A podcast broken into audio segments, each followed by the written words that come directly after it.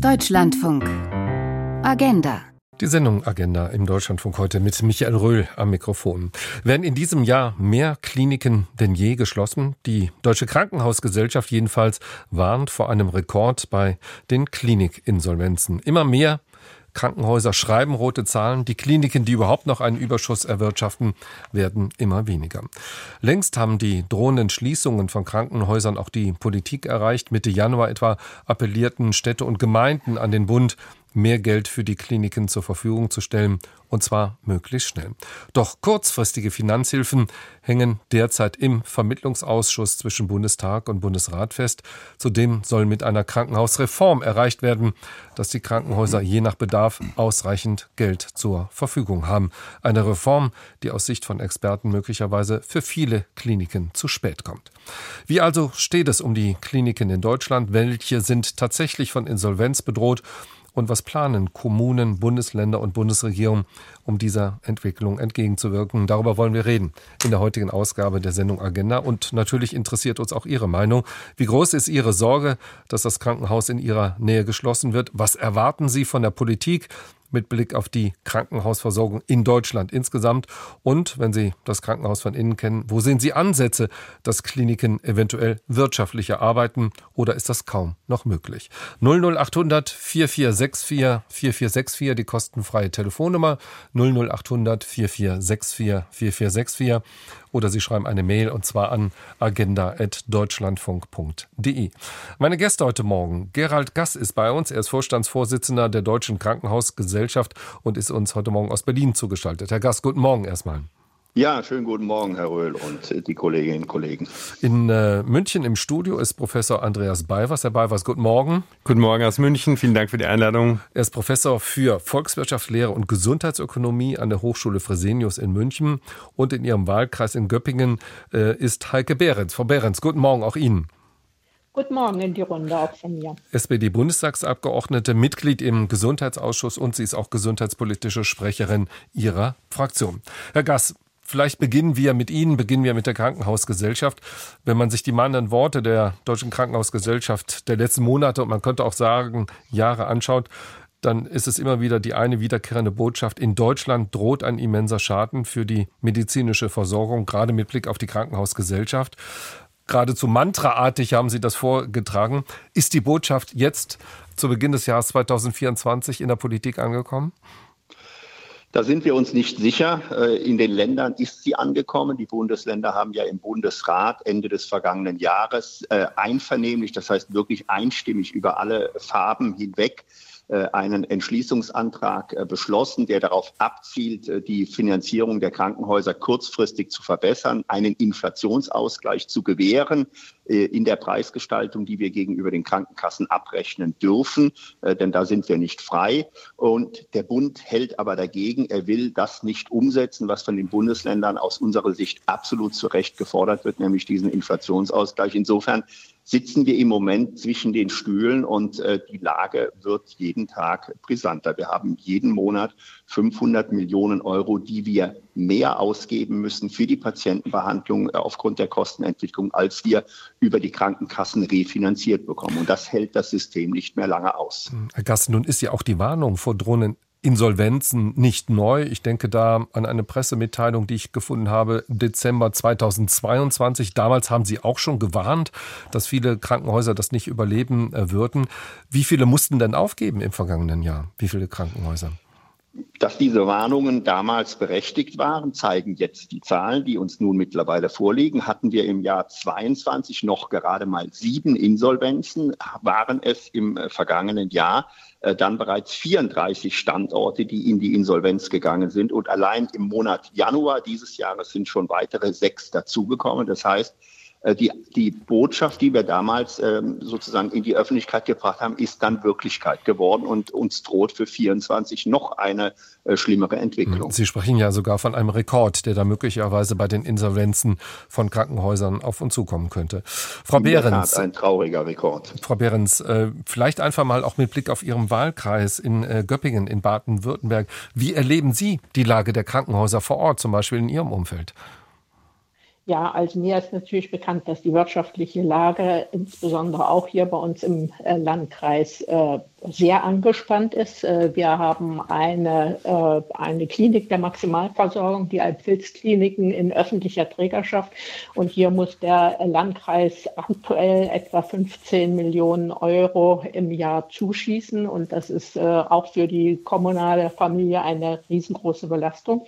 Und das ist auch der Grund, warum hier, insofern, wir reden eigentlich nicht über Herausforderungen, die nur akut in diesem Jahr sind, sondern wir erleben ja diese Entwicklung, die Herr Gass geschildert hat, seit einigen Jahren, dass es quasi einen kalten Strukturwandel gibt, weil eben die Situation so angespannt ist, einerseits aus wirtschaftlichen Gründen, aber vor allem auch wegen, der, äh, wegen des Personalmangels in vielen Regionen. Kalter Und deshalb hat es bei uns hier in der Region, ja, ich wollte es gerade mhm. an einem Beispiel noch erläutern, äh, weil äh, diese äh, Alpfilzkliniken bisher zwei Standorte hatten und vor zweieinhalb Jahren hat aus diesen Gründen äh, der Kreistag äh, beschlossen, einen Standort, den kleineren Standort äh, aufzugeben und die Arbeit eben am Hauptstandort äh, zu konzentrieren.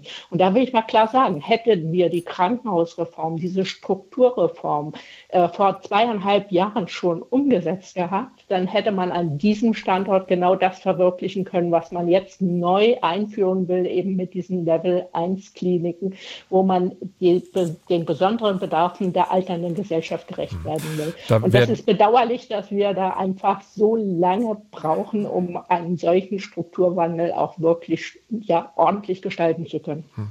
Ähm, Sie haben gerade die Versorgungsstufen angesprochen, äh, auch Level genannt. Da werden wir sicherlich im Laufe der Sendung auch äh, drüber sprechen, in die die Krankenhäuser dann auch entsprechend eingeteilt werden. Wenn Sie vor Ort mit den Menschen auch reden, auch in Ihrem Wahlkreis, wie groß ist denn die Sorge, dass gerade im ländlichen Raum die medizinische Versorgung durch Krankenhäuser auf Dauer nicht mehr funktionieren wird. Ja, also ich glaube, die Sorge bei den, äh, bei den Menschen ist groß, dass äh, überhaupt äh, nicht genug äh, Versorgungsangebote zur Verfügung stehen. Und das betrifft aber eben nicht nur die Krankenhäuser, sondern natürlich genauso die ärztliche Versorgung im niedergelassenen Bereich. Wir wissen einfach, dass das Durchschnittsalter auch der Hausärzte äh, vor Ort relativ hoch ist und wir deshalb äh, befürchten müssen, dass wir da in eine echte Mangelsituation hineinkommen. Und das bedingt einander und deshalb deshalb müssen wir nicht nur über die Krankenhausreform reden, sondern genauso wie wir die ambulante Versorgung weiterentwickeln und vor allem das Zusammenspiel äh, zwischen ambulanter und stationärer Versorgung. Äh, und das ist ja eine wesentliche Zielsetzung, dass wir in einer, äh, dass wir hier wirklich genauer schauen, was muss tatsächlich in einem Krankenhaus versorgt werden und was kann in der ambulanten Versorgung geleistet werden. Und das muss dann tatsächlich auch über den ärztlichen Bereich hinaus gedacht werden. Da müssen auch die Fachkompetenzen von qualifizierten Pflegekräften in ganz anderer Weise mhm. zukünftig mit einbezogen werden. Herr Beivers, äh, ein möglicher Rekord, was die Insolvenzen betrifft äh, bei den Krankenhäusern. Frau Behrens hat gerade von einem, ähm, von einem ähm, kalten Strukturwandel gesprochen, nämlich dass Krankenhäuser einfach geschlossen werden, egal ob sie in dieser Region noch benötigt werden äh, oder auch nicht. Welche Krankenhäuser sind denn aus Ihrer Sicht besonders bedroht von Insolvenzen?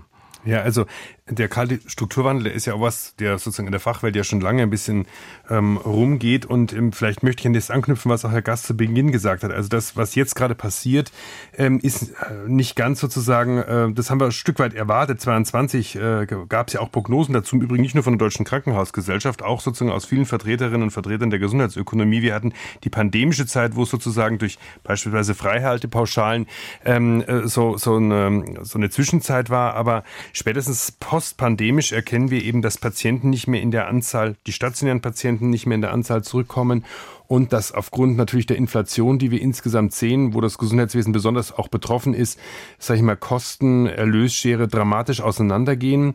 Und dieser kalte Strukturwandel, auf den ich jetzt zu sprechen komme, ursprünglich ist mir ja mal davon ausgegangen, dass es vor allem eher so die kleineren Krankenhausstandorte, die nicht mehr bedarfsgerecht irgendwie sind, trifft, die dann gegebenenfalls ähm, geschlossen werden müssen. Und dass dann, es ist ja schon auch angesprochen worden, die Sorge, ob einer flächendeckenden Versorgung der Bevölkerung dann im Raum steht, die ja durchaus auch berechtigt ist, wo man dann im Detail hingucken gucken muss und das auch simulieren muss. Aber die aktuelle Situation, und die ist ja eigentlich etwas, was man schon nochmal sehen muss, dass auch gerade Maximalversorger, also Krankenhäuser, die man ja eigentlich am Ende dieser Strukturreform ja auch stärken möchte. Ich bin selbst im Aufsichtsrat bei einem Maximalversorger, ja wirklich ähm, in ihrer ökonomischen Tragfähigkeit auch gefährdet sind, also auch die Top-Versorger. Und dann stellt sich schon die Frage, es kann ja nicht sein, dass, ähm, sage ich mal, Versorgungsstrukturen, die wir künftig brauchen, das gilt im ländlichen im städtischen auf verschiedenen Ebenen, ähm, jetzt gegebenenfalls durch drohende Insolvenzen entweder ähm, schließen müssen oder in einer Form angepasst werden, die eigentlich gar nicht dem, dem Zielbild entsprechen. Und ich glaube, das ist gerade der Punkt, was den, den kalten Strukturwandel ausmacht. Wir alle wissen, wir müssen uns auf den Weg machen. Wir müssen die Krankenhausinfrastruktur, die zum Teil dezentral aufgestellt ist, brauchen wir wahrscheinlich auch, aber die Krankenhausinfrastruktur auf die Bedürfnisse und Bedarfe der Zukunft, des Jetzt, aber auch das schon des Jetzt anpassen. Wir haben eine moderner werdende Medizin, eine Ambulantisierung in der Versorgung, aber gleichzeitig eben auch eine multimorbides Versorgungsgeschehen in Stadt und Land. Und dafür brauchen wir einen Transformationsprozess. Aber bevor man diesen Transformationsprozess startet, also diesen Strukturwandel startet, muss man ja erstmal wissen, wohin man fahren möchte. Das ist ungefähr so, wie wenn Sie sagen, ähm, ich, ich fahre los, aber ich muss als erstes Ziel ins Navi einstellen. Ich kann zwar immer sagen, wo ist die schnellste Route, aber wenn die schnellste Route zum falschen Ziel führt, ähm, dann ist es vielleicht erstmal scheinbar ökonomisch, aber wenn Sie am falschen Ziel sind, ist es gänzlich ineffizient. Und äh, über dieses Ziel, Herr was werden wir natürlich auch noch reden müssen. Es gab ja im vergangenen Jahr, ich glaube im Juli, auch ein entsprechendes Eckpunktepapier, äh, wo man sich gemeinsam auch mit den meisten Bundesländern äh, auf eine mögliche Reformstruktur auch von Krankenhäusern geeinigt hat. Ähm, Herr Gass, vielleicht noch mal vorab, weil vielen von uns das ja überhaupt nicht bewusst und überhaupt nicht klar ist. Wie finanzieren sich Krankenhäuser überhaupt? Ja, es gibt äh, zwei Säulen der Finanzierung für Krankenhäuser. Die eine Säule wird durch die Krankenkassen gestellt. Da geht es um die Betriebskosten, also um die unmittelbaren Kosten, die durch die Patientenbehandlung entstehen, Personal- und Sachkosten der Krankenhäuser. Und die zweite Säule äh, ist die Säule der Investitionsfinanzierung. Die kommt von den Ländern. Das ist so gesetzlich geregelt. Man muss eigentlich sagen, soll von den Ländern kommen, denn die Länder haben über viele, viele Jahre hinweg es nicht geschafft und nicht äh, die ausreichende Finanzierung für die Investitionen bereitgestellt. Deshalb mussten Krankenhäuser in der Vergangenheit immer wieder aus dem Geld, was sie die, von den Krankenkassen bekommen haben, Mittel abzweigen, um Investitionen zu finanzieren. Und dieses System ist jetzt am Ende. Wir können also nicht mehr finanzieren, weil uns die Mittel aus den Ländern nicht zur Verfügung stehen. Wir haben zum Teil eine veraltete Infrastruktur, die natürlich äh, die Arbeit schwer macht und auch teurer macht, als es notwendig wäre, wenn wir moderne Infrastruktur hätten und gleichzeitig dann eben äh, dieses Problem der Inflation. Wir mhm. werden also von zwei Seiten sozusagen in die Zange genommen. Wenn man, ähm, Herr Gass, mit der Leitung eines Krankenhauses spricht, dann heißt es klar, Investitionskosten, Finanzierung, eigentlich Aufgabe der Länder. Das funktioniert vielfach nicht, aber es gibt zumindest Förderprogramme, an denen sich dann auch bei Investitionen auch die Krankenhäuser selber auch beteiligen äh, müssen. Ähm, würden Sie sagen, die Fallpauschalen, das ist ein Bereich, der noch funktioniert, also dass man damit den laufenden Betrieb, Pflege, ärztliche Betreuung und so weiter aufrechterhalten kann. Aber bei den Investitionen hapert es oder würden Sie sagen, nein, in allen Bereichen gibt es mittlerweile ein Defizit in den Krankenhäusern? Wir hatten bis zu Beginn der Pandemie, kann man sagen, eine Situation, in der äh, die Fallpauschalenfinanzierung dem Grunde nach funktioniert hat, weil dort äh, Preisanpassungen vorgesehen waren im System, die mit den normalen Inflationsraten äh, in Einklang zu bringen waren. Äh, durch die explodierende Inflation äh, funktioniert dieses Preisanpassungssystem der Fallpauschalen aber nicht mehr, weil es dort bestimmte Deckelungen gibt, Kappungsgrenzen und ähnliches, sodass die vollen Inflationsraten eben nicht weitergegeben werden können, in den Preisen sich abbilden. Deswegen entsteht diese Lücke. Im Detail gab es auch in der Vergangenheit bei den Fallpauschalen gewisse Schwierigkeiten, aber ich sage mal, grundsätzlich ist dieses System durchaus vernünftig, weil es ja vom Aufwand her kommt. Die Fallpauschalen sind äh, kalkuliert nach dem durchschnittlichen Aufwand, der bei Patientenbehandlung entsteht. Hm. Äh, das ist die Lage, in der wir werden, uns Werden die verhandelt, Herr Gass? Oder stehen die bundesweit fest? Oder wie sieht das aus? Oder ist das dann so, dass hm. die einzelnen Krankenhäuser oder die Träger dann auch mit den Krankenkassen, im, Krankenkassen immer wieder neu verhandeln müssen? Die äh, Krankenhausgesellschaften der Länder sind verantwortlich für die Verhandlungen der sogenannten Landesbasisfallwerte, also der Preise für die Fallpauschalen in den Bundesländern. Äh, das funktioniert aber sehr einheitlich über alle Länder hinweg. Also die Entwicklung äh, ist da sehr einheitlich. Man kann davon sprechen, dass dem Grunde nach bundesweit identische Preise für die unterschiedliche äh, Patientenbehandlung dann auch bezahlt werden. Das heißt also, eine sehr aufwendige Behandlung wird entsprechend höher bezahlt, eine weniger aufwendige mhm. niedriger. Da gibt es relativ einheitliche Preise. Was aber wichtig ist, das einzelne Krankenhaus hat keine Möglichkeit, seine Preise anzupassen, wie das bei normalen Unternehmen der Fall ist, wenn eben die Kosten äh, steigen, sondern wir sind alle in diesem System der gesetzlich festgelegten Preisentwicklung gefangen, muss man sagen. Am Telefon ist äh, schon unser erster Hörer, Georg Kirst aus Berlin. Herr Kirst, ich grüße Sie. Guten Morgen. Ja, hallo, guten Morgen. Guten Morgen. Sagen Sie was. Ja. Haben Sie so, eine Meinung äh, zum Thema ja, oder natürlich. wollen Sie eine Erfahrung schildern, wie es äh, mit den Krankenhäusern in Ihrer Umgebung aussieht? Ja, natürlich, ja klar. Ich bin äh, auch Betroffener äh, aufgrund meines Alters schon. Also ich bin auf medizinische Versorgung angewiesen. Ja. Äh, was mich stört, schon in der Anmoderation, Sie sehen es mir bitte nach, ja. Ähm, da bekam ich schon Sodbrennen, als ich hörte, äh, dass die äh, medizinische Versorgung nach wirtschaftlichen Aspekten zu erfolgen hat. Das heißt also, äh, wie wirtschaftlich sind Krankenhäuser, wie wirtschaftlich sind Arztpraxen und so weiter. Diese Fragestellung ist nach meiner Meinung im Ansatz schon total verkehrt. Äh, sind denn, ist die ärztliche Versorgung, die Medizinversorgung, ist das ein Wirtschaftsunternehmen oder gehört sie zur Daseinsvorsorge des Staates, die äh, Bevölkerung gesund zu erhalten und gesund zu mhm. machen? Und wenn man äh, dann die Frage stellt, wie wirtschaftlich sind die Unternehmen oder diese, diese Einrichtungen, ja, äh, mit Verlaub, äh, da erhöht sich aus meiner Sicht jede Diskussion.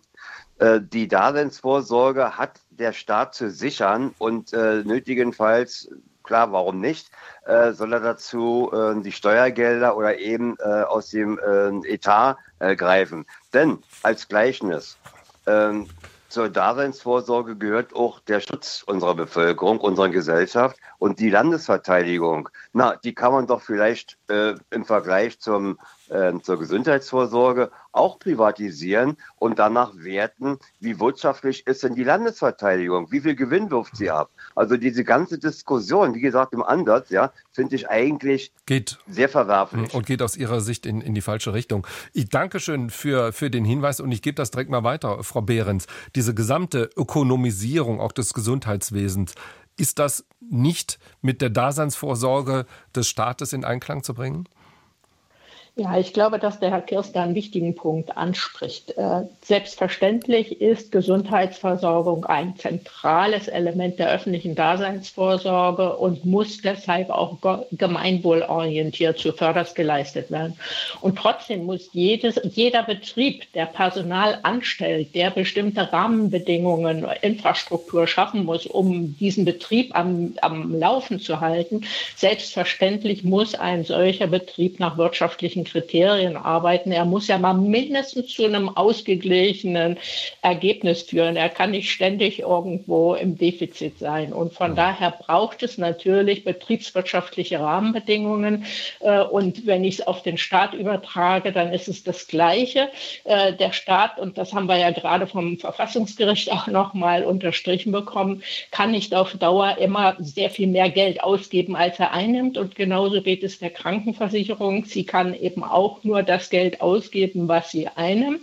Äh, und äh, wenn wir noch mehr Geld für die Gesundheitsversorgung ausgeben äh, innerhalb der gesetzlichen Krankenversicherung, dann bedeutet das höhere Beiträge. Und da haben wir schon auch als Gesundheitspolitiker die Verantwortung, dieses Gesamtsystem im Lot zu halten. Denn auch äh, wir als Bürgerinnen und Bürger, die unsere Beiträge für diese Krankenversicherung zahlen, wollen da nicht überfordert werden. Und wenn man das im Lot halten will, dann braucht es schon auch wirtschaftliches Handeln. Äh, von daher können wir das nicht äh, völlig ausschalten, aber in einem Sinne, wie es Herr Kirst im Grunde gemeint hat, glaube ich, äh, wirklich in Gemeinwohlinteresse äh, und im Interesse der Patientinnen und Patienten. Frau Behrens, nun hat ähm, ja Herr Kirst auch gesagt, da muss halt dann Steuergeld her, weil das ist ja auch äh, Daseinsvorsorge, ist Aufgabe des Staates. Aber da würden Sie sagen, ist auch irgendwann eine Grenze gesetzt. Ja, einerseits ist natürlich eine Grenze gesetzt, aber wir haben vor allem auch unterschiedliche Verantwortlichkeiten und äh, der Bund kann tatsächlich gar nicht äh, für etwas die Steuergelder ausgeben, für das er nicht die Kompetenz qua Verfassung hat. Äh, und insofern sind wir in der Diskussion da auch ein bisschen quer manchmal unterwegs. Nicht heute, weil ich finde, das hat auch der Dr. Gast vorhin sehr klar dargelegt.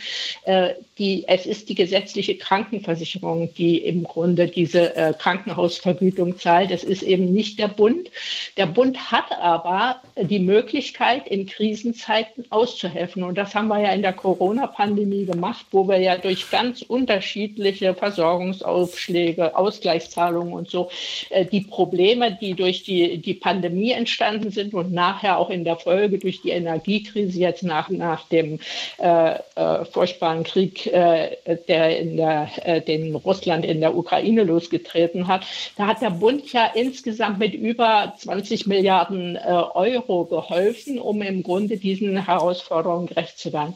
Da kann der Bund mit Steuermitteln helfen, aber wir können nicht regelmäßig Steuermittel in dieses System hineingeben, weil es dafür gar keine äh, äh, bundesgesetzliche Kompetenz gibt. Da sind eben, wie es Herr Dr. Gass richtig dargestellt hat, vor allem die, die Länder eben auch gefordert, diese strukturelle Unterfinanzierung bei den Investitionskosten tatsächlich äh, zu verändern. Ja. Entschuldigung. Wir können nur, nein, ich, ich mache auch hm. Schluss, aber wir sind zuständig für die Rahmenbedingungen der gesetzlichen Krankenversicherung und da ist es richtig, dass im Grunde die Kosten besser refinanziert werden müssen. Wir werden nach den Nachrichten von Behrens noch klären, wofür sind die Länder zuständig, wofür der Bund. Vielleicht noch mal zwei äh, kurze Hinweise. Auf der einen Seite die Sorge auch unserer Hörerinnen und Hörer, dass da in der Umgebung ein Krankenhaus geschlossen werden. Berlin-Tempelhof ist ein Beispiel, wo sich ein, jemand gemeldet hat. Und auch dieses Stichwort, das Ziel mit der Krankheit und deren Behandlung Geld Geld zu verdienen, das sei reiner unmenschlicher Kapitalismus. Da sind wir wieder beim Stichwort Ökonomisierung. Nach den Nachrichten geht es weiter, verschärft sich die Krise der Krankenhäuser 00800 4464 4464, die kostenfreie Telefonnummer.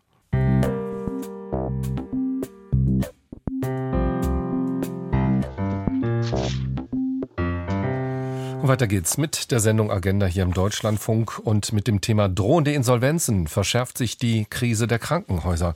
Mit folgenden Gästen Heike Behrens, sie ist SPD-Bundestagsabgeordnete, Mitglied im Gesundheitsausschuss und auch gesundheitspolitische Sprecherin der SPD-Bundestagsfraktion, Dr. Gerald Gass, er ist Vorstandsvorsitzender der Deutschen Krankenhausgesellschaft und Professor Andreas Beivers, er ist Professor für Volkswirtschaftslehre und Gesundheitsökonomie an der Hochschule Fresenius in München. Und und falls Sie mitdiskutieren wollen, uns Ihre Erfahrung schildern wollen, 00800 4464 4464 ist die kostenfreie Telefonnummer. 00800 4464 4464 oder Sie schreiben eine Mail und zwar an agenda deutschlandfunk.de. Professor Beivers, äh, es klang eben so zum Ende der Sendung, dass egal an welcher Stellschraube ein Krankenhaus dreht, es am Ende dann doch nicht reicht, um ähm, schwarze Zahlen auch äh, zu schreiben. Wir haben einen Hörer, der hat sich gemeldet und der sagt, ich habe in letzter Zeit gehört, dass die Krankenhauskonzerne richtig gut verdienen. Wie sieht das aus? Stimmt das immer noch? Und damit verbunden die Frage, das heißt, es gibt immer noch Krankenhäuser, die durchaus ihre schwarzen Zahlen schreiben? Also das ist so pauschal gar nicht äh, einfach zu attestieren. Also ich glaube, vorher ist ja auch schon vom Herrn Dr. Gast schon ein paar Zahlen genannt worden. Ich glaube, es sind noch sieben Prozent der äh, Kliniken, die jetzt sozusagen noch ein positives Ergebnis ähm, erwirtschaften. Das heißt, natürlich in der Vergangenheit gab es Krankenhäuser im Übrigen äh, verschiedener Trägerstrukturen, die die Gewinne sozusagen aus dem, aus dem Betreiben einer Patientenversorgung gemacht haben. Gerne können wir darüber diskutieren, ob das pauschal schlecht ist, Gewinne zu erwirtschaften. Da ist ja vorher auch schon ein bisschen darüber mhm. diskutiert worden. Da habe ich als Ökonom sicherlich sozusagen eine, auch eine, eine differenzierte Sichtweise dazu, sage ich jetzt mal. Denn ähm, ein Stück weit braucht man natürlich auch Gewinne, um gegebenenfalls auch mal so schwierige Phasen, wie wir sie jetzt haben, gegenfinanzieren zu können, um investieren zu können. Äh, das ist ja ein Problem von ganz, ganz vielen Krankenhäusern, dass sie keine Überschüsse haben und deswegen sozusagen ja sozusagen an, an, an der Leine sind dessen, dass sie nur das investieren können, was man ihnen gibt. Und wenn man ihnen eben dann zu wenig gibt, können sie nicht investieren und schreiben am Ende des Tages die Substanz ab. Und das kommt dann eben auch äh, nicht der Patientenversorgung zugute. Ähm, aber ich glaube, derzeit sind wir schon in einer Situation, die sich in 2024 nochmal verschärfen wird, dass eigentlich ähm, ja, äh, über 80 Prozent der Krankenhäuser, so wird es zumindest erwartet, in diesem Jahr ähm, sag ich mal, äh, eher, eher im, im, im roten Bereich stehen als im, in, in, in dem grünen. Und ich sage mal, eine, eine schwarze Null ist im Zweifel eine rote Null. Denn äh, wenn Sie gerade sozusagen ähm, eine Null machen, haben Sie eben auch keinerlei Rücklagen für Abschreibungen und für Investitionen. Mhm. Ähm, Herr Gass, vielleicht müssen wir jetzt mal eines der Gesetzesinitiativen äh, mit hier auf den Tisch äh, dieser Sendung legen, und zwar das sogenannte Transparenzgesetz. Äh, da geht es ja darum, ich sage es jetzt mal als Laie, dass künftig auch über das Internet besser auch über Leistungen, Qualitätsmängel auch und Qualitäten von Krankenhäusern auch informiert werden soll. Dieses Gesetz ist äh, gekoppelt ähm, mit äh, einem einer Milliarden Finanzhilfe auch für die äh, einzelnen Krankenhäuser. Ich glaube, es geht um sieben Milliarden, wenn ich das richtig in Erinnerung habe, möglicherweise auch noch mehr.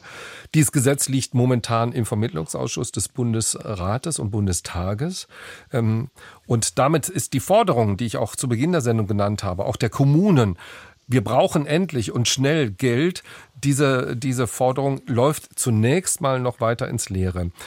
Warum gibt es da eine derartige Kopplung? Ist das politisches Kalkül, dass man gesagt hat auf Bundesebene, wir koppeln mal das, was wir mit dem Transparenzgesetz erreichen wollen, mit äh, einer entsprechenden Milliardenförderung?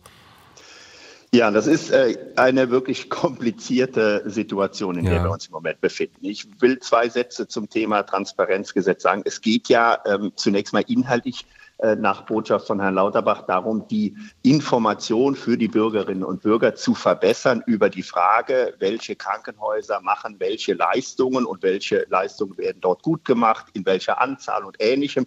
Äh, das ist ja der Kern eigentlich dieses Transparenzgesetzes, wobei wir deutlich darauf hinweisen, diese Informationen sind für die Bürgerinnen und Bürger heute abrufbar. Mhm. Auf der Seite des BMG selbst, also des Bundesgesundheitsministeriums, sind äh, diese Informationen abrufbar bei der Deutschen Krebsgesellschaft und so weiter. Aber sei es drum, man kann sicherlich an der einen oder anderen Stelle das auch noch besser darstellen. Und damit verbunden äh, sind aber auch inhaltliche Themen, die ein Stück weit vorgreifen auf die große Krankenhausreform, die eigentlich dann im Jahr 2026 den Ländern ähm, vorgeben soll, wie sie Krankenhausplanung machen sollen, nämlich nicht mehr nach Fachabteilungen, sondern nach Leistungsgruppen. Darauf hat man sich dem Grunde nach geeinigt. Im Transparenzgesetz zieht das Bundesgesundheitsministerium diesen Termin aber vor auf das Jahr 24 und dagegen wehren sich die Länder inhaltlich. Jetzt zur Frage äh, der wirtschaftlichen Verknüpfung. Äh, Karl Lauterbach hat in der Tat ähm, Verbesserungen angekündigt mit diesem Gesetz für die Pflegefinanzierung. Da muss man jetzt aber wissen, diese Milliardenbeträge, die dort genannt werden, sind keine zusätzlichen Gelder, sondern es ist Geld, was den Krankenhäusern bereits heute zusteht, was aber erst in der Zukunft finanziert werden würde, also von den Krankenkassen an die Häuser fließt. Das soll jetzt vorgezogen werden. Das ist so, wie wenn Sie sagen, Chef, ich brauche mehr Geld, bei mir ist alles teurer geworden. Und dann sagt Ihr Chef, Sie kriegen von mir jetzt Ihr Urlaubsgeld und Ihr Weihnachtsgeld schon im Januar oder im Februar ausgezahlt, dann wissen Sie natürlich auch, dass das aufs ganze Jahr betrachtet Ihnen keinen Vorteil bringt. Und darüber reden wir im Moment, dass also den ähm, Krankenhäusern Geld früher zur Verfügung gestellt wird, was sie eigentlich im Verlauf des Jahres ohnehin bekämen. Und deswegen sagen wir, das ist kein echter Inflationsausgleich, sondern es ist nur Geld etwas früher zur Verfügung zu stellen, was sowieso im System drin ist. Und das ist auch etwas, wo die Länder sagen, das ist kein wirkliches Angebot zur Verbesserung der wirtschaftlichen Lage, sondern es ist eine gewisse äh, Verschleierungstaktik. Frau Behrens, nun wird über die Inflation überall gesprochen. Sie äh, trifft den einzelnen Bürger, sie trifft natürlich auch die Krankenhäuser. Ähm, wer müsste bereit sein, diesen Inflationsausgleich zu leisten in Richtung Krankenhäusern aus Ihrer Sicht? Ja, also auf der einen Seite äh, hat der Bund an der Stelle ja tatsächlich massiv geholfen, indem wir eben äh, tatsächlich eine, äh, einen Ausgleich für die gestiegenen äh, in, äh, Energiekosten vor allem verankert haben in dem Wirtschaftsstabilisierungsfonds. Das ist immerhin eine Größenordnung von sechs Milliarden Euro, äh, mit denen eben die Krankenhäuser entlastet werden. Teil, der größere Teil dieser Mittel ist bereits an die Krankenhäuser geflossen. Ein Teil fließt erst in diesem Jahr und da hat der Bundesminister äh, im Dezember dann schwer dafür gekämpft, äh, dass dieses äh, eben tatsächlich noch gelingt, auch nach dem Urteil äh, des Bundesverfassungsgerichts, sodass wir davon ausgehen, dass diese Energiehilfen tatsächlich geleistet werden. Aber äh, natürlich ist es richtig, dass äh, die Kostensteigerungen, die real sind, wie eben Tarifkostensteigerungen oder auch Preissteigerungen, die müssen in der normalen Krankenhausvergütung äh, verankert sein und müssen dann eben von den äh, Krankenkassen entsprechend geleistet werden. Und deshalb hat ja auch äh, die Bundesregierung, als jetzt anstand, dass dieses Vermittlungsverfahren kommt, ergänzend zu dem Krankenhaustransparenzgesetz ja auch den Vorschlag noch gemacht in einer Protokollerklärung, dass man eben frühzeitiger äh, die Nachverhandlung machen kann oder die Neuverhandlung machen kann für die Landesbasisfallwerte, denn über diese werden mhm. eben äh, diese Vergütungen ja berechnet. Äh, und dieses Angebot steht im Raum, ist aber bisher von den Ländern nicht angenommen worden, sodass äh, im Moment noch offen ist, ob äh, im Vermittlungsausschuss das Gesetz mit den Liquiditätshilfen und aber eben auch äh, den wichtigen Aufträgen für die Entwicklung eben auch dieses sogenannten GUPAS, den man braucht für die Leistungsgruppenzuweisung, ob das jetzt wirklich äh, auf den Weg kommt. Aber das, was ich äh, richtig oder ich verstehe, ist richtig, Frau Behrens, dass Sie sagen, am Ende muss dieser Inflationsausgleich letztlich über die Krankenkassen auch kommen, die dann über die Fallpauschalen, wie auch immer, diese, diese Kosten auch ähm, auffangen, damit die Krankenhäuser wieder in der Lage sind, zumindest eine Null oder eine äh, schwarze Zahl zu schreiben. Das verstehe ich ja. richtig. Ja, das ist äh, richtig, dass die Betriebskosten müssen ja finanziert werden über die Vergütungen, die eben von den Krankenkassen geleistet werden und das wird eben auf der Basis dieser äh, ja vorhin schon dargestellten komplizierten Berechnungen auf der auf Grundlage der Landesbasisfallwerte erfolgt. Und deshalb braucht es eben in so einer außergewöhnlichen Phase, wie wir sie jetzt haben, äh, dass äh, dass es dann möglich ist, äh, solche Verhandlungen früher zu führen und nicht erst in dem üblichen Turnus, sondern eben in einem vorgezogenen Rahmen. Am Telefon ist jetzt äh, Tobias Inhoff. Ähm, Herr Inhoff, ich grüße Sie. Hallo, guten Morgen hier in dieser Runde. Ich, das, was ich weiß oder lese hier auf meinem Display, ist, dass Sie Arzt sind äh, in einem großen Krankenhaus. Genau, das hatte ich hm. im kurzen Vorgespräch ja. erwähnt. Wie, ähm, wie erleben Sie die Situation derzeit an Ihrem Krankenhaus? Ach, tatsächlich kann man sagen, ähm, ist es so, dass wir erstmalig auch, ähm, also erstmalig in meiner mittlerweile auch schon über zehnjährigen äh, Betriebszugehörigkeit erstmalig auch unter starkem wirtschaftlichen Druck stehen. Ähm, und ähm, sozusagen der Eindruck besteht, wenn wir jetzt von der Annahme ausgehen, dass so wie unser Krankenhaus, wahrscheinlich gerade, glaube 80 Prozent, die Zahl fiel gerade, 80 Prozent der Kliniken rote Zahlen schreiben, man sich natürlich fragen muss, wie kann man das ändern? Und die eine Antwort darauf wäre ja sozusagen, dass das bestehende Personal besser und mehr und effizienter arbeitet. Ähm, und ich glaube, das wäre so ein Signal in das Gesundheitswesen, was da nicht auf sehr fruchtbaren Boden fallen würde, wenn man sagt, das ist die Stellschraube, ähm, sodass man, glaube ich, eine andere Stellschraube suchen muss. Und ich sehe da so im Wesentlichen zwei Varianten. Entweder gestehen wir uns ein, dass wir die aktuelle Qualität, vielleicht auch eine Qualitätssteigerung mit dem derzeitigen Budget eben nicht werden halten können oder eben auch nicht weiter steigern können. Oder eben sagen, wir müssen mehr Geld in das System geben. Und der zweite Punkt, der ja, glaube ich, auch vom Minister Lauterbach schon länger vorangetrieben wird und der sehr kontrovers ja diskutiert wird, ist, dass man sich ähm, eben doch überlegen muss, ob es nicht sinnvoll ist, eine stärkere Konzentration im Gesundheitssektor, im stationären Gesundheitssektor vorzunehmen, sprich weniger dafür größere Krankenhäuser, um darüber zu hoffen, dass das eine, sagen wir mal, eine vielleicht bessere Ressourcennutzung letztendlich macht. Darauf, dafür gibt es, glaube ich, gute, gute Hinweise, dass das so wäre. Drei sehr, sehr wichtige Stichworte. Herr Inhoff, bleiben Sie gerne auch noch dran. Ich fange mal damit an, ähm, Herr Gass, vielleicht reden wir über das erste Stichwort. Qualität ist möglicherweise nicht mehr zu halten oder nicht mehr zu steigern. Ist das eine Stellschraube, an der wir drehen sollten, aus Ihrer Sicht, oder würden Sie sagen, da sollten wir besser die Finger von lassen?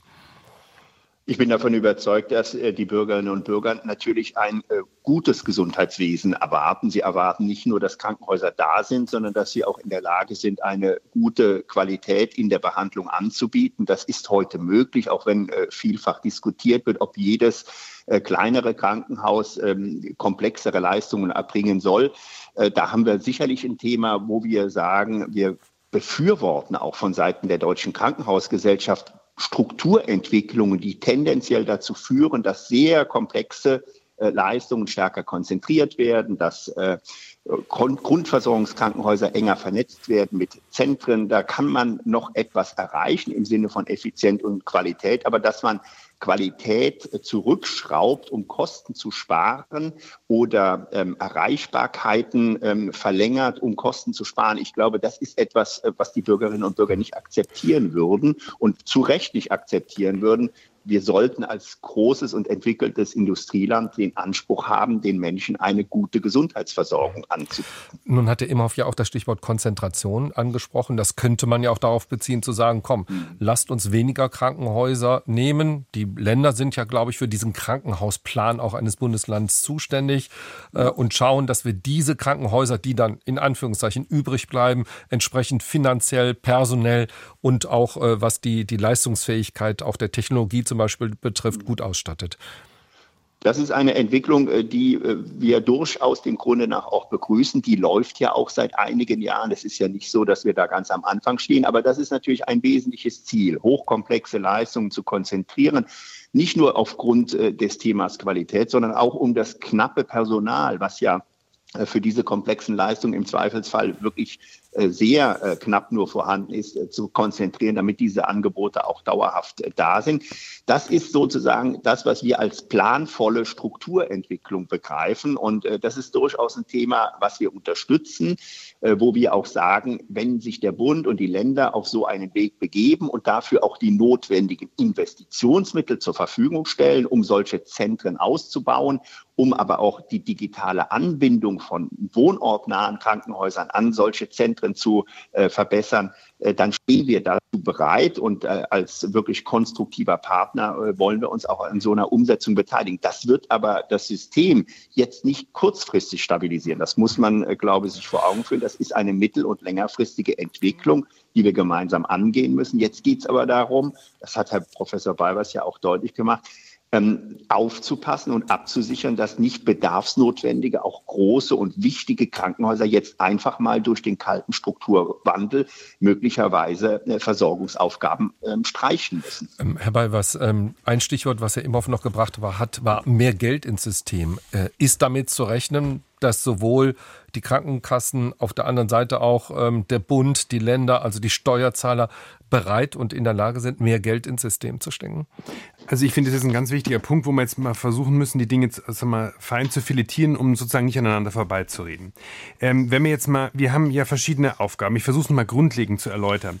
Ist auch schon angesprochen worden. Wir haben ja ein System der Selbstverwaltung in der Bundesrepublik Deutschland und kein staatliches Gesundheitssystem. In dieser Logik ist es so, jetzt speziell bei den Krankenhäusern, dass die Betriebskosten, das hat was mit der dualen Krankenhausfinanzierung zu tun, die 1972 eingeführt wurde, dass die Betriebskosten von den Krankenkassen und äh, finanziert werden und das ist eben der Sozialversicherungslogik zu folgende Bismarckischen System folgen, eine, eine, eine Solidargemeinschaft der Beitragsfinanzierer, die diese, diese Betriebskosten finanziert und die Investitionskosten durch Steuermittel finanziert werden. Und dort hat gemäß konkurrierender Gesetzgebung liegt die Aufgabe bei den Bundesländern sozusagen die Planung äh, sicherzustellen, weil Krankenhausversorgung, und das ist ja auch schon angesprochen werden, äh, Daseinsfürsorge ist at its best, also das ist, da geht es wirklich um Versorgungsauftrag des Staates und der setzt es mit Planung um. Und dafür zahlt er die Investitionskosten. Aber Herr Balvers, äh, seit Jahren hört man, genau. die Länder machen das einfach nicht. Genau, also es ist durchaus in, in, innerhalb zwischen den 16 Bundesländern gibt es schon nochmal Unterschiede, aber es gibt zu Recht eine Diskussion darüber, dass sozusagen die Investitionsfördervolumina Art 1 ähm, zu gering sind und Art 2 nicht in allen Bundesländern wirklich eine echte Krankenhausplanung vonstatten geht. Und genau das ist jetzt der Punkt. Und wir müssen eine Sache jetzt trennen. Wir werden nicht immer mehr Geld reingeben können für die Betriebskosten, also auf Dauer. Aber, und das ist das wichtige Aber, wir sind jetzt in einer Transformationsphase. Wir haben jetzt Defizit der Krankenhäuser im jetzt bestehenden System, wo es eine Übergangslösung finden müssen. Und dann wollen wir vielleicht eine neue Struktur. Herr Gass hat es angesprochen. Ähm, wir brauchen dann eine neue Struktur. Da ist eigentlich, also die wenigsten Protagonisten sind dagegen, was nicht bedeutet, dass wir keine Versorgung in den ländlichen Regionen haben, keine Vorortversorgung, aber dass wir komplexe Versorgungssituationen bündeln. Dafür brauchen wir aber erstmal mehr Geld, aber nicht Betriebskosten, sondern Investitionskosten. Und das sind zwei grundlegende sind äh, verschiedene Themen.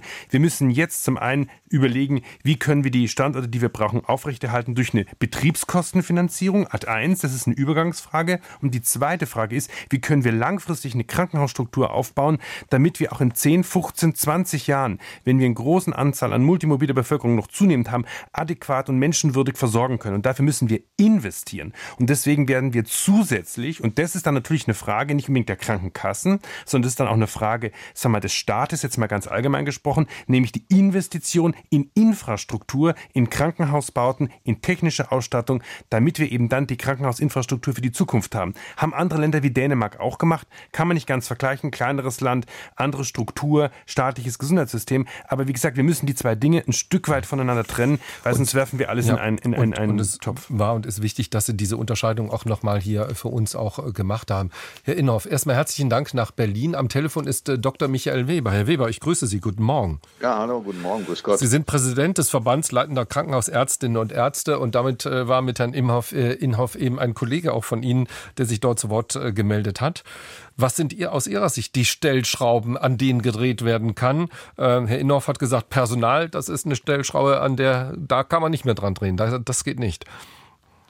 Also ich glaube an der Stellschraube Personal. Äh, wir haben das Problem ja überall, dass wir einen Personalmangel haben und viele äh, oder eine Ursache der rückläufigen Patientenzahlen in Krankenhäusern ist ja, dass wir wegen Mangel an Pflegekräften und auch Mangel inzwischen an Ärzten die eine oder andere Station nicht besetzen können. Und das hat zugenommen eher. Also wir brauchen auch von dem her eine finanzielle Aufstockung, um da die Versorgung zu sichern. Und wir brauchen natürlich Rahmenbedingungen, die es für die Mitarbeiter seines Ärzte und seines Pflegekräfte äh, wirklich attraktiv macht, im Beruf zu bleiben. Wir haben ja ein Problem, dass wir eine hohe Fluktuation dort haben und auch viele Menschen, die dem Krankenhauswesen den Rücken äh, kehren. Und das muss sich ändern. Ähm, nun wird ein Stichwort von Ärzten und dem Pflegepersonal ja immer wieder genannt mit Blick auf die äh, Krankenhäuser. Das ist äh, das Thema Überregulierung, Bürokratieabbau. Auch ein Stichwort, wenn es um eine mögliche Krankenhausreform auch geht. Ist das eine Stellschraube, wo man möglicherweise dran drehen könnte, um mehr Zeit auch wirklich für Patientinnen und Patienten zu haben? Das ist wahrscheinlich äh, die beste Stellschraube, die wir im Moment zur Verfügung haben, äh, wo wir am, äh, am schnellsten drankommen. Unser Problem ist nur, dass alle davon vom Bürokratieabbau leben, wie ich das Gefühl habe, dass wir das in der gesamten Bundesrepublik erleben. Neulich wurde es den Bauern ja jetzt auch versprochen. Aber in Wirklichkeit kommt dann doch die eine oder andere Ergänzung schon wieder und dann muss aber für das auch noch äh, wieder mhm. zusätzliche Daten erhoben werden. Also, also wir zementieren uns da immer weiter zu, egal in welchen ja. Bereiche man hineinschaut. Mhm. Es gibt vom Aargauer Bund zum Beispiel auch von uns und auch von anderen oder von der DKG äh, also von Herrn Gass, wirklich konkrete Vorschläge, wo wir Bürokratie abbauen können. Und wir könnten, wenn wir die Bürokratie, die ja mehrere Stunden am Tag äh, den, den Arbeitsalltag der Ärzte belastet, wenn wir die nur halbieren, dann könnten wir über 30.000 äh, Vollzeitstellen freisetzen dadurch. Aber im Moment muss man sagen, ist da noch der Wurm drin. Und auch mit dem jetzt äh, viel diskutierten Transparenzgesetz versucht man wiederum mehr, noch mehr Bürokratie, noch mehr Daten zu liefern, die im Endeffekt die Qualität überhaupt nicht besser machen. Wenn ich, Entschuldigung, wenn ich dazu vielleicht kurz was sagen darf. Ähm, also das Thema äh, Entbürokratisierung, ich habe mich auch in letzter Zeit intensiv damit beschäftigt, ist wirklich ein, ein, ein, ein, riesen, ein riesiges Problem, das vor allem auf, das muss man sagen, auf bundesgesetzlicher Ebene natürlich hängt.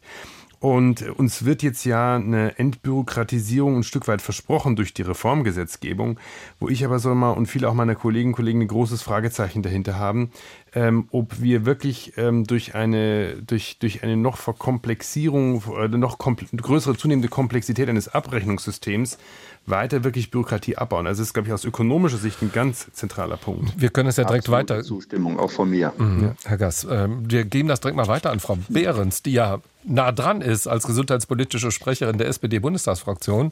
Äh, der Kanzler hat sich auf die Fahne geschrieben, Bürokratieabbau. Das, was wir jetzt hören, soll es auch bei den Krankenhäusern passieren. Aber das, was dann vielleicht an neuen Regelungen kommt, führt eher möglicherweise zu mehr Bürokratie. Was sagen Sie?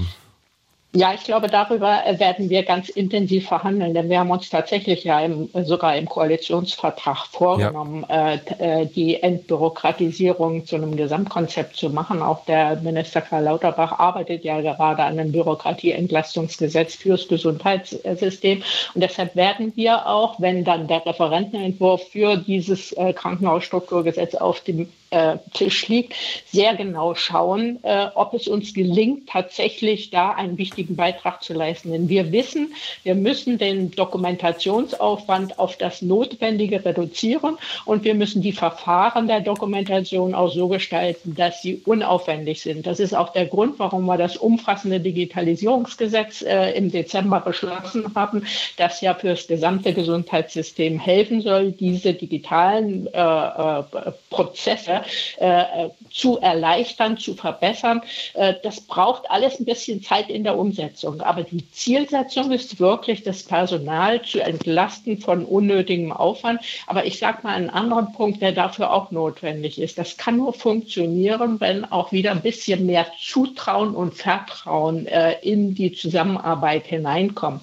Solange wir immer noch den Anspruch haben, dass alles und jedes auch kontrolliert und reguliert wird und dass dort von verschiedenen Seiten eingefordert, also nicht zuallererst von der Politik, würde ich mal sagen, Solange kommen wir da nicht runter. Und da brauchen wir wirklich auch das Zutrauen, dass alle Beteiligten gemeinsam daran arbeiten, äh, diesen Aufwand äh, zu reduzieren und sich eben dann aber auch auf die neuen digitalen äh, Prozesse tatsächlich einlassen. Das ist auch eine Anforderung an alle Beteiligten. Herr Dr. Weber, nun haben wir ja darüber gesprochen, wie derzeit die Situation ist, äh, wie finanziell kritisch die Situation für viele Krankenhäuser auch ist. Gibt es denn bei Ihnen ein Stück Hoffnung, dass sich daran jetzt absehbar etwas ändern wird? Oder wird mantraartig, werden wir in einem Jahr oder wie auch immer wieder hier sitzen, von, äh, von einem kalten äh, Strukturwandel reden und am Ende sind wir doch kein Stück weitergekommen? Ja, ich sage mal, ich bin ein bisschen skeptisch, ehrlich gesagt, im Moment und nicht sehr euphorisch, äh, ob die Kompromissbereitschaft, die wir hier ja alle ansprechen und die wir alle befürworten, dass man sich einigt auf einen Referentenentwurf, dass die gelingen. Und äh, das liegt jetzt an der Diskussion um das Transparenzgesetz und das geht um grundsätzliche Dinge. Wer macht die Krankenhausplanung in Zukunft? Und wir brauchen eben, wie das im Eckpunktepapier an sich schon geeinigt war, klare Vorgaben, dass die Aufgaben gerecht und äh, verteilt sind. Das heißt, die Krankenhausplanung immer nur mit den Ländern geht. Was wir aber jetzt im Transparenzgesetz erleben, ist, dass die Krankenhausplanung plötzlich im Kleingedruckten nach Berlin verlegt werden soll. Das hat am Anfang gar niemand gemerkt. Aber jetzt ist es natürlich aufgefallen und deswegen ist da das Kind in den Brunnen gefallen. Und da müsste man sich jetzt mal zusammensetzen, müsste sagen, Transparenzgesetz für Qualität. Alle wollen der Qualität. Da hat überhaupt niemand was dagegen. Da kann niemand etwas dagegen haben, wenn wir uns sagen, wir konzentrieren uns auf Transparenz, machen der Qualität, die an sich gut ist und wir konzentrieren uns äh, auf eine Verbesserung des Landesbasisfallswerts und damit der finanziellen Situation der Kliniken, dann hätten wir, glaube ich, schon viel erreicht. Das nehmen wir als Schlusspunkt. Herzlichen Dank für Ihre Einordnung, äh, Michael Weber. Wir werden nach den Nachrichten weiter diskutieren. Deutschlandfunk Agenda Weiterhin mit Michael Röhl am Mikrofon. Und der Frage, verschärft sich die Krise der Krankenhäuser? Zumindest äh, aus Sicht der Deutschen Krankenhausgesellschaft droht ein Rekord an Klinikinsolvenzen. Und wir fragen auch heute in dieser Ausgabe der Sendung Agenda, was kann man da möglicherweise gegen tun? 00800 4464 4464, die kostenfreie Telefonnummer, falls Sie anrufen wollen, uns Ihre Erfahrungen schildern wollen, Ihre Meinung äußern wollen oder Sie schreiben eine Mail an agenda.deutschlandfunk.de. Noch einmal meine Gäste, Dr. Gerald Gass ist bei uns, er ist Vorstandsvorsitzender der Deutschen Krankenhausgesellschaft, Heike Behrens, SPD-Bundestagsabgeordnete, Mitglied im Gesundheitsausschuss und sie ist gesundheitspolitische Sprecherin ihrer Fraktion und Professor Andreas Beiwers, er ist Professor für Volkswirtschaftslehre und Gesundheitsökonomie an der Hochschule Fresenius in München.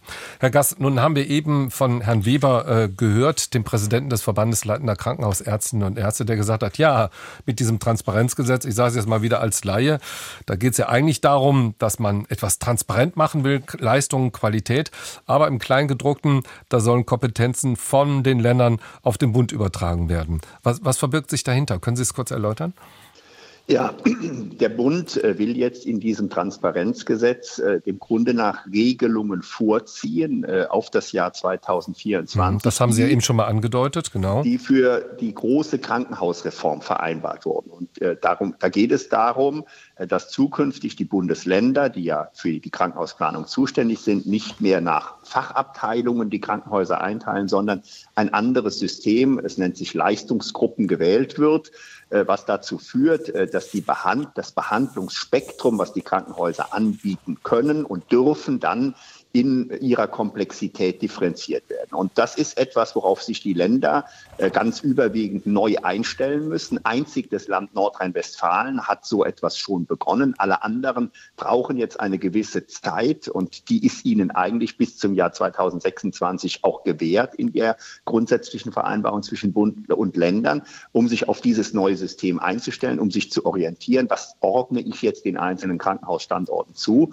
Und ähm, Herr Minister Lauterbach will das jetzt aber durch das Transparenzgesetz vorziehen für sich und will schon mal ausweisen, was nach seiner Zuordnung, die er dann in Auftrag äh, geben wird, für jeden Krankenhausstandort aber, heute an Leistungsgruppen rauskommt. Und da sagen die Länder, damit bevormundet uns der Bund. Hm, aber grundsätzlich, Herr Gass, zu sagen, okay, wir wollen diese, diese Leistungsgruppen einführen, also da gibt es jetzt keinen Widerspruch von Seiten der Nein. Länder. Es geht nur um diesen Zeitdruck. Genau, da mhm. gibt es keinen Widerspruch. Die Länder sagen aber äh, zu Recht, wir müssen jetzt äh, uns auf dieses neue System mhm. einstellen und wir müssen dann auch im Dialog mit den Krankenhäusern, das ist ja auch etwas, was bisher äh, doch sehr vernachlässigt wurde, dieses Gespräch mit den Krankenhäusern auch zu führen. Was sollt ihr zukünftig tun? Was soll das Nachbarkrankenhaus übernehmen an Leistung? Wie verändern wir sozusagen äh, die Strukturen? Und äh, dafür braucht es eine gewisse Übergangszeit. Das ist äh, nichts, was man einfach mal so aus der Hüfte schießt schießen kann. Nun müssen wir und wollen wir ja in dieser Ausgabe äh, der Sendung Agenda über die Finanzierung der Krankenhäuser auch sprechen. Äh, Professor Balvers, Sie haben in der letzten halben Stunde gesagt, wir brauchen auf der einen Seite eine Übergangslösung und zwar da muss relativ schnell Geld her, weil Krankenhäuser möglicherweise das sonst nicht überleben. Es ist gesprochen worden über Investitionskosten, die die Länder endlich in dem Maße, in dem es vielleicht notwendig ist, ähm, auch übernehmen müssen. Und gleichzeitig ist schon auch mit einer Krankenhaus, ähm, Herr Beiwers, vielleicht können Sie das mal kurz ausführen, schon auch mit einer anstehenden Krankenhausreform geplant, dass all das, was wir an Fallpauschalen bisher haben und wie sich, wie die Krankenhäuser auch ihre Betriebskosten entsprechend auch mitdecken, dass auch da eine Veränderung geplant ist. Da ist die Rede von sogenannten Vorhaltepauschalen. Können Sie kurz erklären, was sich dahinter verbirgt? Ja, äh, man muss dazu sagen, das ist höchst komplex und ich versuche es jetzt mal relativ einfach darzustellen. Und es ist im Übrigen auch bis zum Schluss noch nicht geklärt, wie es genau ausschauen soll.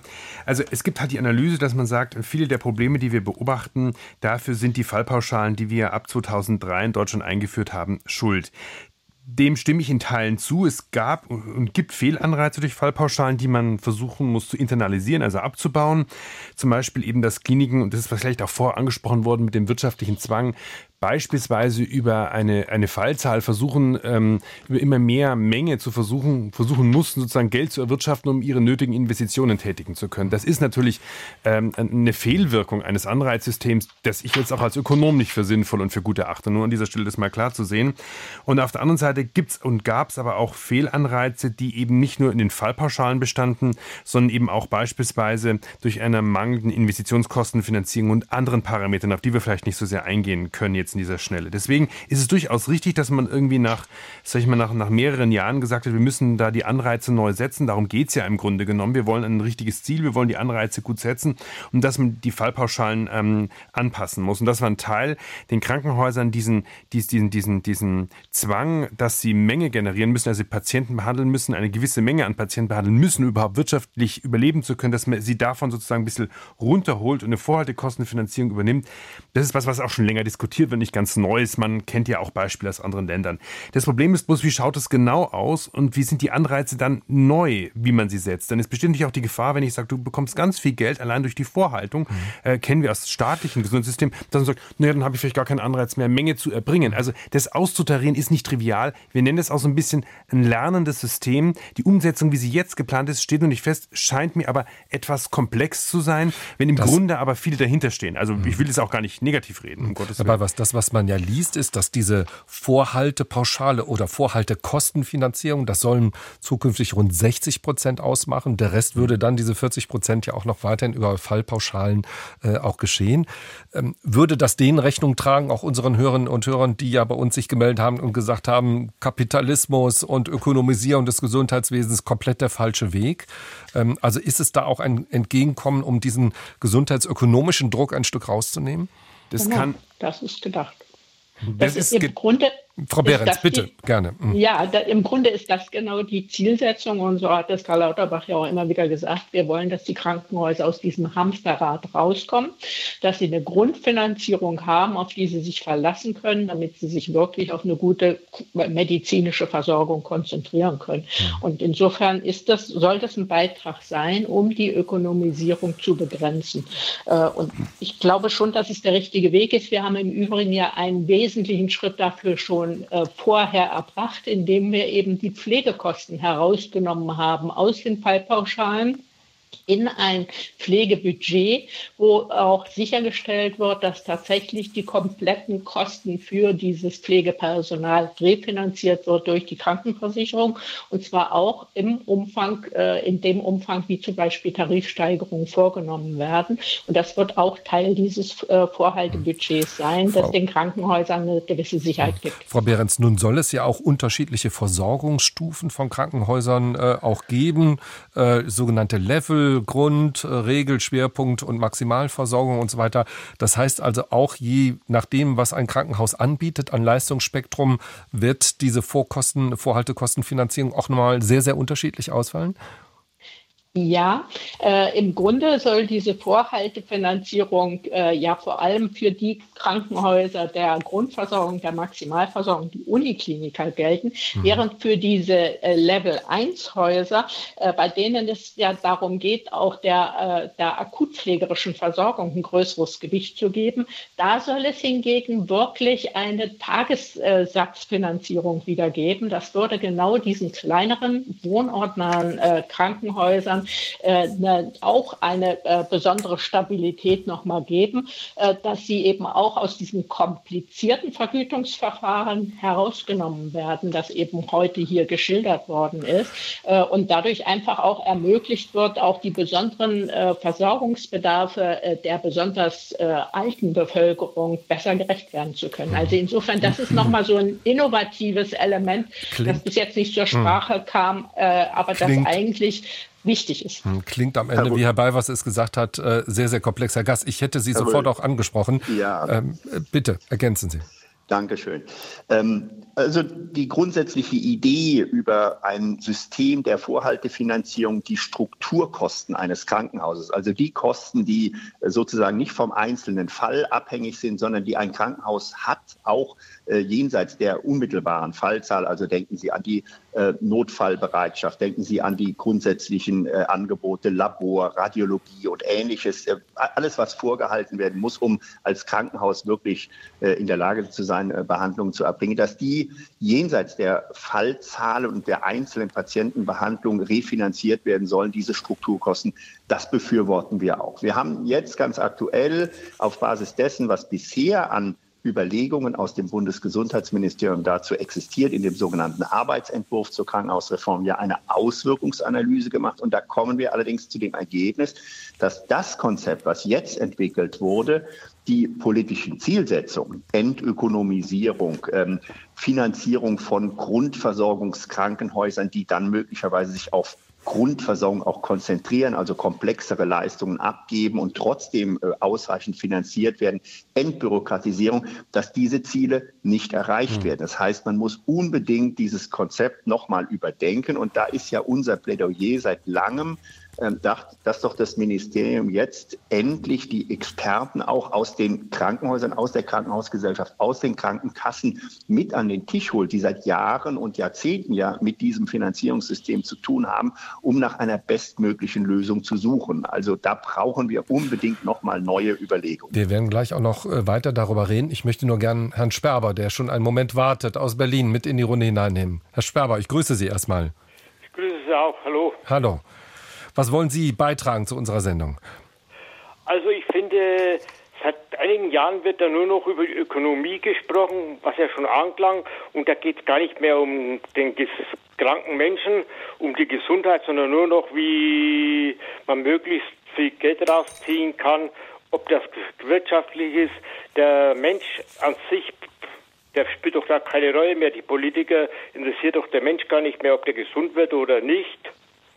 Das ist mir alles zu viel Ökonomie.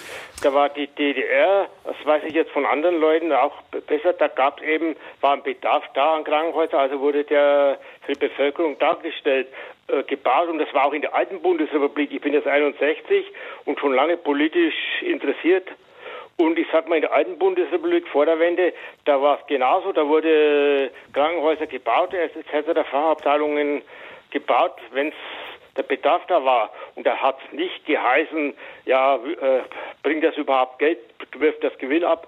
Solche Diskussionen gibt es mhm. erst seit 10, 15 Jahren in diesem extremen Sinne. Und wenn ich da höre, hier einen Bericht im Radio, Fernsehen, hier in Mecklenburg-Vorpommern werden Geburtskliniken oder Abteilungen geschlossen und Kinderabteilungen geschlossen, weil die nicht genug Gewinn abwerfen, dann frage ich, in welchem Land bin ich?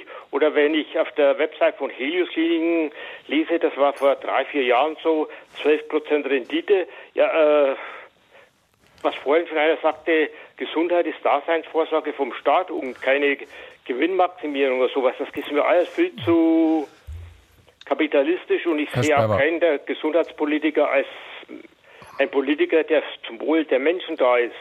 Also ich habe da nicht den Eindruck, als würden Gesundheitspolitiker ihren Job in Sachen Krankenhaus richtig machen. Okay, das ist Ihr Eindruck. Äh, eine von den Gesundheitspolitikerinnen haben wir jetzt äh, ja hier auch in der Runde äh, mit dabei.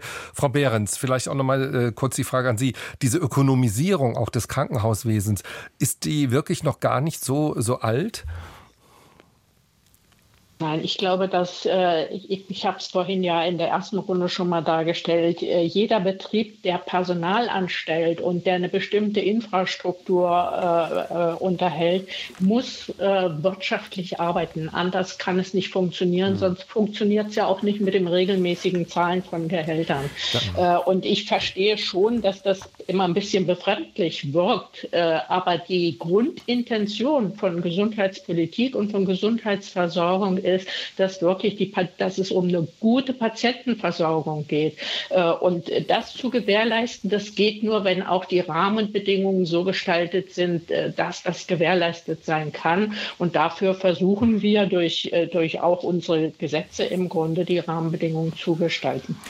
Herr Röhl, wenn ich darf, äh, würde ich da auch ganz konkret auf diese Frage des Hörers auch nochmal äh, antworten. Und zwar, äh, was dort beschrieben wurde, auch mit dem Beispiel der Geburtskliniken oder der geburtshilflichen Stationen.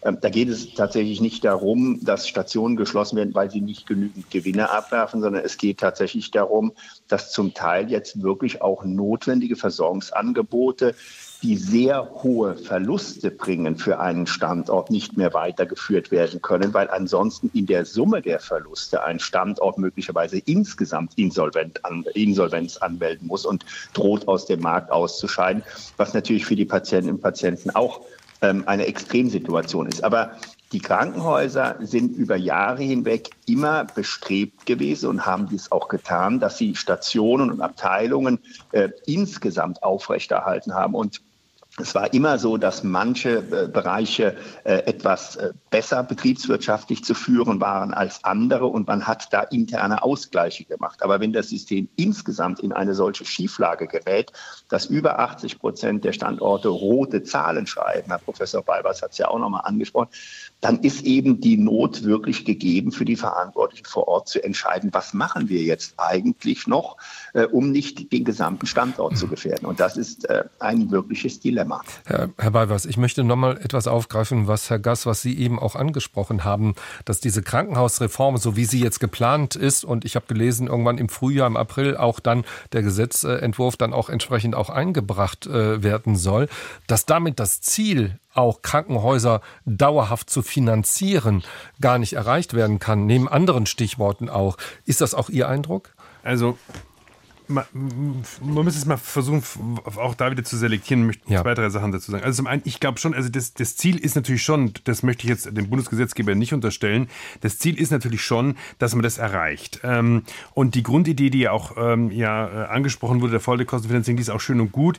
Ähm, man muss allerdings dazu sagen, es ist ein hochkomplexes System und Herr Gass hat es ja schon angesprochen, es gibt Simulationen. Wir wissen, wenn wir ehrlich sind, noch nicht genau, wenn wir das jetzt aus, äh, umsetzen, so wie das jetzt angedacht ist, mit 60 Kosten Volte, äh, 60 60 Prozent Vorhaltekostenfinanzierung, welche neuen Anreize es setzt. Es mag standardspezifisch sehr unterschiedlich sein. Es mag an einzelnen Standorten wirklich zu einer Finanzierung und zu einer Sicherung des Standortes dann dienen, wenn die Reform umgesetzt ist.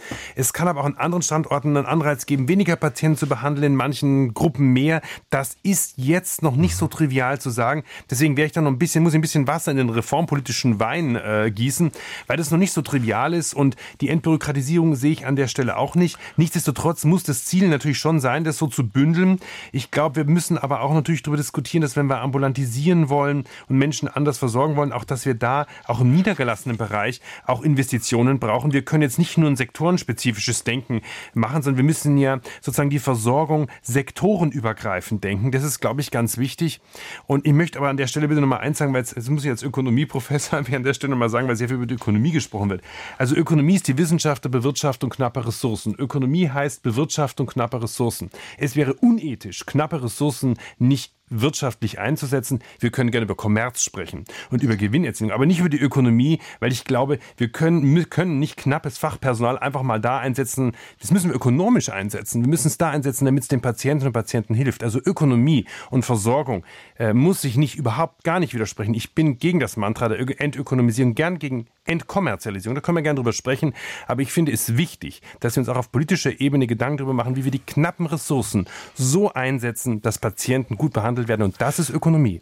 Herr Weivers, äh, vielleicht noch ganz kurz, weil das auch von höherer Seite auch gekommen ist, der Blick ins Ausland. Äh, teilweise auch natürlich mit dem Hinweis, da ist weniger Geld im System äh, und trotzdem auch die Krankenhausversorgung möglicherweise ähm, auch besser. Ähm, haben Sie einen Überblick, wenn wir so mal ins europäische, mhm. in die Nachbarländer auch schauen? Funktioniert da etwas besser? Können wir da möglicherweise auch mit Blick auf einen Reformprozess bei uns etwas lernen? Also ich finde, so ein Systemvergleich ist immer zielführend. Es gibt immer Dinge, die man äh, lernen kann. Es gibt Dinge, wo man sagt, da sind wir besser. Also es, es, gibt ja kein perfektes System. Es gibt immer sozusagen, man versucht sich immer optimal zu verbessern. Und sicherlich können wir von anderen Ländern lernen, die, ich sage jetzt mal skandinavische Länder, die viel Geld in die Hand, übrigens sehr viel Geld in die Hand genommen haben, Steuergeld in die Hand genommen haben, um neue Krankenhäuser zu bauen, Strukturen anzupassen. Man muss natürlich aber auch sagen, dort haben Patienten auch andere Ansprüche, sind was anderes gewohnt. Da ist es man vielleicht gewohnt, zwei Stunden irgendwie irgendwie ähm, äh, zu, ne, zu, zu einer Versorgung zu fahren, weil die, weil die Struktur auf irgendwelchen Fjorden schon immer anders war. Wir müssen natürlich immer sozusagen auch die subjektiven Bedürfnisse und Bedarfe mhm. der Bevölkerung vor Ort wahrnehmen. Das ist wichtig. Aber man kann einiges aus Nachbarländern sicherlich lernen. Und da gibt es viele Beispiele in Europa, aber auch an, in außereuropäischen Ländern. Mhm. Am Telefon äh, ist wahrscheinlich unser letzter Hörer, würde ich sagen, Dr. Thesen aus Wetzlar. Herr Thesen, ich grüße Sie. Ja, hallo, guten Tag, groß in die Runde. Ähm, ähm, Sie arbeiten auch in einem Krankenhaus als Arzt? Ja, ich bin seit 25 Jahren in verschiedensten Krankenhäusern ah, okay. unterwegs, mhm. aller Couleur, Couleur, von Krankenhäusern, Uniklinik bis kleine Kliniken. Äh, ich bin zusätzlich weiterqualifiziert in Public Health, habe in London studiert, beschäftige mich mit Gesundheitssystementwicklung, ja. Organisationsentwicklung. Äh, es sind ja verschiedene systemische Aspekte genannt worden. Zwei Dinge würde ich gerne noch in die Runde werfen. Das eine ist zum Beispiel, das wurde ja eben auch genannt, die Geburtshilfe. Das ist ein sehr gutes Beispiel. Entschuldigung äh, äh, Geburtshilfestationen wurden geschlossen, ohne dass jetzt der Bedarf, der da ist, irgendwie anders äh, konkret strukturiert wurde. Ne? Das heißt, wenn sowas passiert, muss das eigentlich vom System aufgefangen werden. Das ist jetzt nicht passiert. Ne? Äh, das Zweite ist, dass man generell das System in den Blick nehmen muss. Äh, Herr Gast hat es ja auch gesagt, äh, wir brauchen eine Akutfinanzierung, um das System zu retten und dann langfristige Überlegungen, wie man das System so strukturiert, dass es tragfähig wird. Äh, das ist extrem wichtig. Ja. Und äh, die Krankenhäuser können ja nur überleben, weil sie versuchen, auch über Mengenausweitung oder Leistungen, äh, die höherpreisig äh, vergütet werden, äh, darüber mehr zu machen, um sich selber dann über Wasser zu halten. Das ist mhm. das Problem. Darunter, das nimmt halt, da nehmen halt Patienten und auch Mitarbeiter sehr viel Schaden. Äh, wenn man das Ganze systemisch in den Blick nimmt, muss man natürlich auch das Umfeld betrachten. Ich gebe mal zwei Beispiele. Alterstraumatologie. Ähm, wir haben einen demografischen Wandel. Und äh, wir nehmen viele Patienten auf, müssen die behalten, äh, behandeln, weil zum Beispiel das häusliche Umfeld nicht stimmt. Äh, Sprichwort äh, Frailty jetzt auf Englisch und äh, die fallen hin, brechen sich die Beine, kommen dann zu uns. Das zweite ist, dass wir natürlich sehr viele Aufnahmen haben in Krankenhäusern, die wir vermeiden könnten, wenn das gesamte Gesundheitssystem auch in der Peripherie besser wäre. Äh, bedarfsgerechte, bedarfsgerechte äh, Umstrukturierung ist extrem wichtig und die muss passieren. Die muss natürlich das gesamte System im Blick nehmen. Dann können wir effizienter werden. Im mhm. Moment können wir im Krankenhaus nicht effizient arbeiten, mhm. äh, weil Personal nicht da ist, was qualifiziert ist und weil die Strukturen intern nicht so stimmen. Auch die Bürokratisierung natürlich. Ja, dann danke ich Ihnen für Ihre Wortmeldung. Ich möchte nämlich gerne noch die, die letzten gut drei Minuten auch nutzen. Sie haben ja ein Stichwort angesprochen, ähm, Herr Dr. Thesen, nämlich das Stichwort Akutfinanzierung. Also das ist ja auch das, was wir eben von, äh, von Professor Balvers gehört haben. Wir brauchen ganz dringend eine Übergangslösung. Frau Behrens, woher soll in diesem Jahr das Geld kommen? Damit es nicht zu einem kalten Strukturwandel, sprich zu Insolvenzen kommt, die wir am Ende gar nicht haben wollen? Ja, die, äh, wir haben ja beispielsweise vorhin schon gesagt, beim Krankenhaus äh, wäre die Möglichkeit, eben tatsächlich ganz schnell Liquiditätshilfen zu bekommen in der Größenordnung von bis zu sieben Milliarden Euro, wenn das im Vermittlungsausschuss entsprechend jetzt läuft. Das wäre, glaube ich, eine echte erste Akuthilfe. Aber ich will ganz klar sagen, das Zentrale für die Zukunft der Krankenhäuser ist, dass diese notwendige Krankenhausstrukturreform auf den Weg kommt. Und da müssen alle äh, Beteiligten, alle politischen Ebenen vom Bund bis hin zu den Kommunen ihren Beitrag leisten und auch die Partner in der Selbstverwaltung. Ich glaube, da gibt es eigentlich eine große Einigkeit und da sollte man jetzt auch äh, wirklich die, die Partikularinteressen hinten anstellen und dafür sorgen, dass diese Krankenhausstrukturreform auf den Weg kommt. Herr Gass, Sie haben ja schon etwas zu diesen sieben Milliarden auch da gesagt, die da, ich sage jetzt mal, geparkt sind, ein bisschen äh, flapsig äh, in diesem Transparenzgesetz. Ähm, reicht Ihnen das als äh, Inflationsausgleich? Sie haben ja eben schon gesagt, das ist ja am Ende gar kein Inflationsausgleich. Oder fordern Sie von der Politik, von den Ländern, vom Bund mehr? Das ist so, es ist kein Inflationsausgleich, weil es kein zusätzliches Geld ist, sondern es wird nur, werden nur Zahlungen vorgezogen. Das hilft den Krankenhäusern objektiv nicht in ihrer Insolvenzgefahr. Ich will aber Frau Behrens gerne unterstützen und alle Gesundheitspolitiker in der Koalition, indem diese Koalition ihren eigenen Koalitionsvertrag umsetzt. Da steht nämlich drin, dass der Bund zukünftig die Beiträge an die gesetzlichen Krankenkassen für die Bürgergeldbezieher besser finanziert. Dort findet nämlich eine Unterfinanzierung statt im Umfang von 10 Milliarden Euro. Dann hätten die Krankenkassen ausreichend Mittel, um die Landesbasisfallwerte zu erhöhen, also um diesen Inflationsausgleich zu äh, ermöglichen und die Krankenhäuser auskömmlich zu finanzieren, um diesen Transformationsprozess eben auch äh, dann möglich zu machen und hier nicht weiter diesen kalten Strukturwandel zu betreiben. Da unterstütze ich Frau Behrens gerne, wenn die Gesundheitspolitiker versuchen, im Kabinett das wirklich auch durchzusetzen, was im Koalitionsvertrag steht. Herr Balvers, wir haben nur noch eine knappe Minute. Optimismus bei Ihnen als Gesundheitsökonom, dass wir, dass Politik gemeinsam auch äh, zum Beispiel mit der Krankenhausgesellschaft das hinbekommt, absehbar? Man muss immer optimistisch sein. Und das bin ich auch. Ähm, ich hätte es mir schneller gewünscht. Ähm, ich weiß nicht, ob es wirklich die große Revolution war, die der Bundesgesundheitsminister ausgerufen hat, aber ich glaube schon, dass wir es hinbekommen, weil wir es einfach hinbekommen müssen und weil wir es einfach auch, sagen wir mal, den Patientinnen und Patienten und auch den, den Nachfolgenden äh, einfach schuldig sind, den Menschen und den Mitarbeitern und den Bürgern, von denen wir müssen das machen. Es ist ehrlich gesagt, um, um, um Frau Merkel zu zitieren, es ist alternativlos, würde ich an der Stelle echt sagen. Das nehmen wir als Schlusswort. Drohende Insolvenzen verschärft sich die Krise der Krankenhäuser. Unser Thema heute in der Sendung äh, Agenda mit Dr. Gerald Gass, mit Professor Andreas Beivers und mit Heike Behrens, der SPD-Gesundheitsexpertin. Das war die Sendung Agenda am Mittwochvormittag.